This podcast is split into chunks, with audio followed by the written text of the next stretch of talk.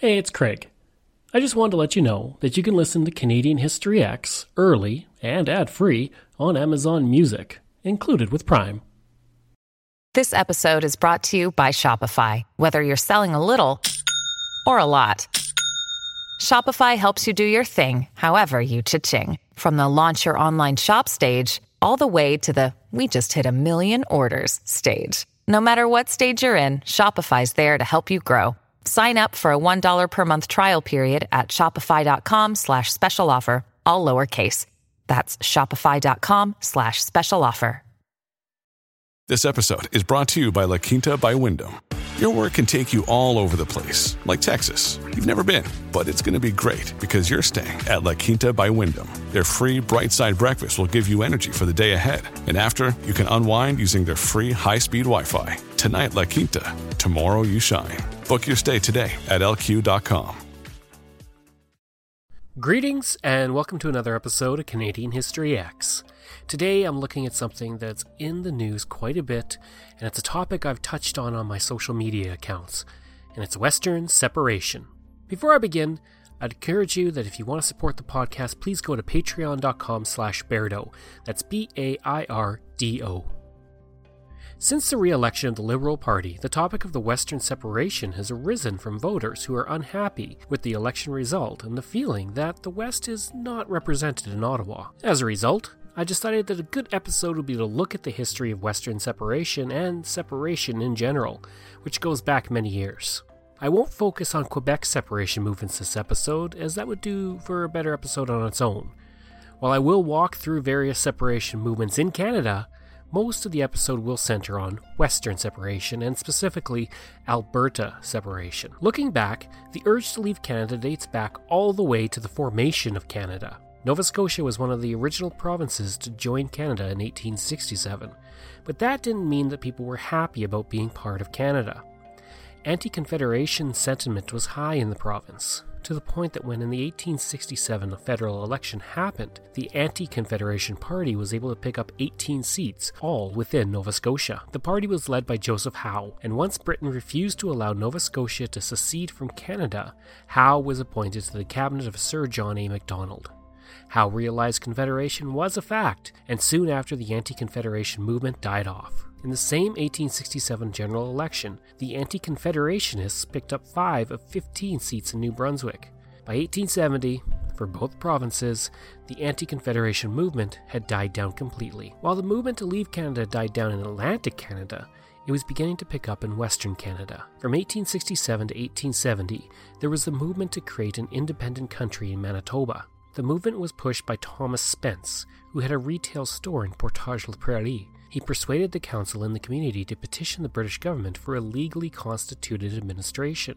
He was elected as president of the new reorganized council, and he set up New Caledonia, which was later to be known as the Republic of Manitobah, and that's Manitobah with an H at the end. At this time, the area was part of Rupert's Land, which was owned by the Hudson's Bay Company and would soon be purchased by Canada to become the Northwest Territories in 1869. No reply came from the British government, so the new republic was created. The republic had no formal borders, and the Hudson's Bay Company traders refused to pay any taxes to the republic. By 1869, the Republic was told by the Colonial Office in London that it had no power. The Republic soon collapsed, but Spence would serve on the Council of Louis Riel and help to form the new province of Manitoba. There was the 1870 Red River Rebellion, which actually brought a province, Manitoba, into Canada rather than remove one. In 1885, there was the Northwest Rebellion, led by the same Louis Riel from the 1870 Rebellion. At the time, the Red River area was very independent, francophone, with its own distinct culture and a feeling that it was facing aggressive colonization from Anglophones in Ontario. Both rebellions died down quickly, and it would be some time before the thought of leaving Canada would come up again. When it did, Canada would have two new provinces by that time Alberta and Saskatchewan. In 1935, the Social Credit Party had won 56 of 63 seats in the Alberta election. When the federal government deemed implementing a form of social credit unconstitutional, they invoked the power of disallowance under the Constitution Act, which voided the provincial legislation. The followers of William Aberhart called for separation of Alberta from Canada, but the premier rejected this notion, and most people, including the media, ridiculed the separatist movement. The idea of separation from Canada, at least in Alberta, began to die off through the 1940s to the 1960s. In something that seems very familiar to today, once a Trudeau was in the Prime Minister's chair, talk of Alberta leaving Canada soon ramped up. At the time, Prime Minister Pierre Trudeau was pushing bilingualism and multiculturalism in Canada, as well as the National Energy Program that was implemented from 1980 to 1984, which was very unpopular in the West. Many in Alberta felt that these were attacks on the oil resources of Alberta and that the Liberal Party was anti Albertan. In 1974, several Calgary based citizens formed the Independent Alberta Association. The organization was unhappy with the money the province paid towards Canada without getting the political representation that provinces in the East did. By 1980, with the implementation of the National Energy Program, the separatist movement within Alberta and Western Canada ramped up heavily. The National Energy Program had three principles the security of supply and ultimate independence from the world market, the opportunity for all Canadians to participate in the energy industry, particularly oil and gas, and for fairness with a pricing and revenue sharing regime which recognizes the needs and rights of all Canadians. The goal of the program was to ensure low energy costs for Canadian consumers during a high oil price period. The reaction in Alberta was less than happy. At the time, Alberta was going through an economic surplus due to the high oil prices, but the surplus was reduced because of the National Energy Program. By 1981, Prime Minister Trudeau and Premier Peter Lougheed would sign a price and revenue sharing program to deal with the issues related to the National Energy Program. It was in 1980 that the Western Canada Concept Party was created. The goal of the party was to promote the separation of the provinces of Manitoba, Saskatchewan, Alberta, and British Columbia, along with the Northwest Territories and the Yukon, to form a new country. Talk of separation was high at this point, and a survey done in 1981 found that 49% of those polled felt that Alberta should go it alone as a country. This helped the Western Concept Party grow in popularity. Around the same time, two Edmonton businessmen began to sell State of Alberta passports to capitalize on the growing sentiment in the province. The novelty document was printed in English and Ukrainian and cost $2.50. The danger of separation, or the growing belief in it, was strong enough that Grant Notley, father of future Premier Rachel Notley, actually went on the road through the province in an effort to fight the sentiment. In several stops, he would defend staying in Canada and state that Alberta was still getting most of the money from the National Energy Program with 24% going to the other provinces only. Each Western province had its own provincial chapter of the Western Concept Party. The Western Canada Concept Party of Saskatchewan reached its peak in 1982 when it won more votes than the Saskatchewan Liberal Party candidate in 23 of the province's 64 ridings. In the ridings of Moosomin, Cannington, and Shaunavon, the WCC candidates earned 1,000 or more votes. In British Columbia, the WCC party actually still exists. Until 2013, it was led by Doug Christie, a far right lawyer best known for defending neo Nazis and Holocaust deniers. The party had its best results in the 1983 provincial election, when 18 candidates picked up 14,000 votes, and 0.86% of the total vote. In the 1986, 1991, and 2005 elections, the party would not take more than 0.02% of the vote. The WCC Party of Manitoba was founded in 1980 but had limited success. In a 1984 by election in the riding of Fort Garry, the candidate only received 186 votes. In the general election, five candidates combined for a total of 672 votes. By 1987, the party no longer existed. In Alberta, the WCC party was able to get going thanks to Gordon Kessler being elected in a by election in the riding of Olds Didsbury in 1982. This would draw national attention, as it was the first time since 1870 that a member of a separatist party had been elected to a provincial legislature east of Quebec. In an interview with CBC, Kessler would state regarding his issues with Trudeau, metrification, bilingualism, and when they destroyed the flag of the country. He also said there is no end to what he's done to this country. Kessler was also against the new constitution about to be adopted in Canada. He would say, The Constitution just wiped out your right to own property. Some socialist is going to come to you and say, Oh no, that's not right. Kessler then became the leader of the party, and in 1982 general election, the party fielded 78 candidates and took 11.8% of the vote, failed to elect a single one. In losing his seat, Kessler has the second shortest stint as an MLA in Alberta history. He would be replaced as leader in 1984 by Jack Ramsay, who would later join the Reform Party and become a member of Parliament. Look, Bumble knows you're exhausted by dating. All the must not take yourself too seriously and 6 1 since that matters. And what do I even say other than hey? well, that's why they're introducing an all new Bumble with exciting features to make compatibility easier, starting the chat better, and dating safer. They've changed, so you don't have to. Download the new Bumble now.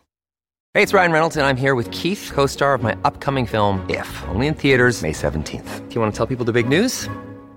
All right, I'll do it. Sign up now and you'll get unlimited for $15 a month in six months of Paramount Plus Essential Plan on us. Mintmobile.com slash switch. Upfront payment of $45 equivalent to $15 per month. Unlimited over 40 gigabytes per month. Face lower speeds. Videos at 480p. Active Mint customers by 531.24 get six months of Paramount Plus Essential Plan. Auto renews after six months. Offer ends May 31st, 2024. Separate Paramount Plus registration required. Terms and conditions apply if rated PG. By 1987, the days of the WCC were over as several Alberta members were dissatisfied with the leadership of the party, and they would leave to establish the Western Independence Party. Before we get to that party, let's look at the Unionest Party that advocated for the joining of the Western provinces to the United States. The name was a combination of the words Best Union. The party had been formed by Dick Collver, who was the former leader of the Progressive Conservative Party in Saskatchewan. He resigned from the PC caucus to form his party. Soon enough, Dennis Ham, another PC member of the legislature, would leave the PCs to join Collver. The Saskatchewan New Democratic Party then introduced legislation to restrict third party status to a party with at least two sitting members affiliated with a political party that was registered under the Election Act on the day of the last general election. This effectively ended the Unionest Party. Things would quiet down through the 1980s, with Quebec separatism taking over during the 1990s and the rise of the Bloc Québécois, along with the formation of the Reform Party in 1987. But first, let's go back now to the Western Independence Party, which was formed in 1987 by 150 people from across the Western provinces after they were growing dissatisfied with the Western Canada Concept Party and its leader, Douglas Christie. The party was unable to get enough signatures, a recurring theme, as we will see with these parties, to register as a political party in Alberta. The Alberta chapter of the party would be known as the Alberta Independence Party, which we'll learn about more in this episode. The Saskatchewan branch of the party nominated candidates in the 2003 and 2007 provincial elections, but none were elected. When the Reform Party merged with the Canadian Alliance to form the modern Conservative Party of Canada, a void was created that was soon filled by parties with separatist beliefs. In 1999, the Alberta First Party had emerged but was not firm in the separation movement, more pushing towards free votes in the Alberta legislature, provincial referendums, and privatizing healthcare. The Separation Party of Alberta would start independently of the Alberta First Party, holding its first founding convention on October 31st, 2003. Unable to get the signatures they needed to register as a party, they took over the leader list Alberta First Party in early 2004. The party soon renamed itself with Elections Canada and ran 12 candidates in the provincial election. Overall, the candidates for the party gained 0.5% of the vote. Brian Vassar and Jay Kalodi had the highest vote percentage at 6.1% in their ridings. The party soon stagnated and in the 2008 election only nominated one candidate, who received 119 votes total. In the 2012 election, the party took only 68 votes, or 0.006% of the total vote. On May 13, 2013, the party changed its name back to Alberta First, then, in 2018, changed its name to the Western Freedom Party, then, two months later in June, changed its name to the Freedom Conservative Party. Derek Fildebrandt had changed his affiliation from being an independent conservative to that party, giving the party its first MLA in the legislature. Fildebrandt stated that he was not a separatist per se, and in the 2019 election, the party gained no seats and Derek Fildebrandt lost his. With the election of Stephen Harper, a conservative, to the Prime Minister's office, the push for Alberta separation quickly faded once again. As seems to be the case often in Alberta and the West, when a conservative is in power, the push for separation dies down. If a Liberal government takes over the House of Commons, then the push for separation once again increases.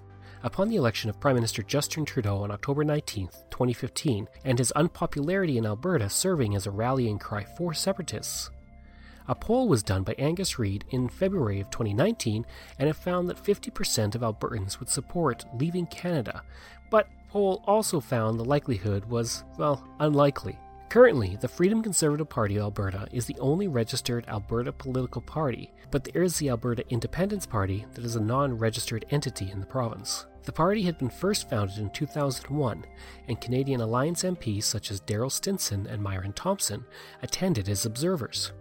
The party was unable to gain the signatures to qualify as an official party, and as a result, its 14 candidates ran as independents in the 2001 Alberta general election, and none were elected. The party soon disbanded, but would form again in 2018 and field another 14 candidates in the election, Unfortunately, since the party was unable to get enough signatures to qualify as an official party, its candidates ran as independents. No candidate received over 8.5% of the vote in their riding. Now, Western or Alberta separation gets most of the attention, but there are also other ideas for independent countries within Canadian borders. But these are more spiritual or hypothetical movements than actually approaching anything like a concrete plan. One informal movement would see a country called Cascadia, created out of British Columbia, Oregon, and Washington. The Northern Ontario Party looks to create a province out of Northern Ontario. And it's existed since 1977, but no member has ever been elected to the Ontario legislature. Now, the party did disband from 1985 to 2010. Another informal movement looks to create a new province out of Vancouver Island. And there have been various levels of support for separation from Canada over the years. In 2005, 18% of those polled in the Yukon supported separation, while only 8% did one year later. A total of 42% of Albertans polled supported leaving the country in 2005. As for Western separation, 35% in 2005 said exploring a Western separation was an okay idea. Now I've talked about the movements to leave Canada, but just how possible is it? As it turns out, it's extremely unlikely, and that is often something these separatist parties seem to ignore.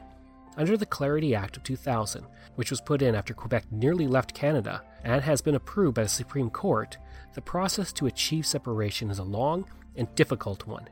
First, a province wide referendum must be held, and a majority of the voters must agree to separation. The majority needed is not defined, but it's likely to be an overwhelming majority, or at least 75% of the voters. The House of Commons can then decide if the referendum question was clear or not, and it can decide if a clear majority actually expressed itself. This will take into consideration everything from how many people voted, the voter turnout, and those who voted in favor. Once this happens, then all the provinces and First Nations must negotiate the leaving of the province. Even at this point, the House of Commons can override the decision if they feel that it violates the Clarity Act. Lastly, I'm going to look at an independent Alberta. Usually I focus on history with this podcast, but this is more of a contemplative look into the future and how it would be bad for Alberta to separate. First, Alberta would be a landlocked country and one of 51 in the world. It would be surrounded on three sides by the country that it had just left, with the United States on its south border. There's also nothing saying that its current borders would actually be its country borders, due to what Canada may decide, along with the negotiations with First Nations in the province. With no major ports, it would have to ship all of its exports through these two countries. Second, importing would be required for most of what Alberta needs, and the tariffs would end up costing Alberta more than it would receive by just remaining in Canada. Third, the Canadian military bases would leave Alberta and take with them the thousands of people they employ and the millions of dollars they put into the Alberta economy. Fourth, the new country would be heavily dependent on the oil industry, which is already suffering, and its economy would be highly volatile. Whatever currency the country chose to use would be up against the Canadian and American dollar, and most likely be worth less, which would again raise the cost of goods for Albertans. My podcast is about history, not opinions, but it is my opinion that Alberta would suffer badly trying to go on its own.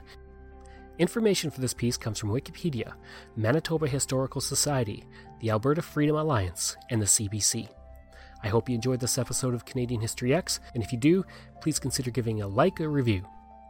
You can find hundreds of history articles on my website at CanadaX, that's ehx.blogspot.ca, and you can email me with any questions or ideas at crwbaird at gmail.com.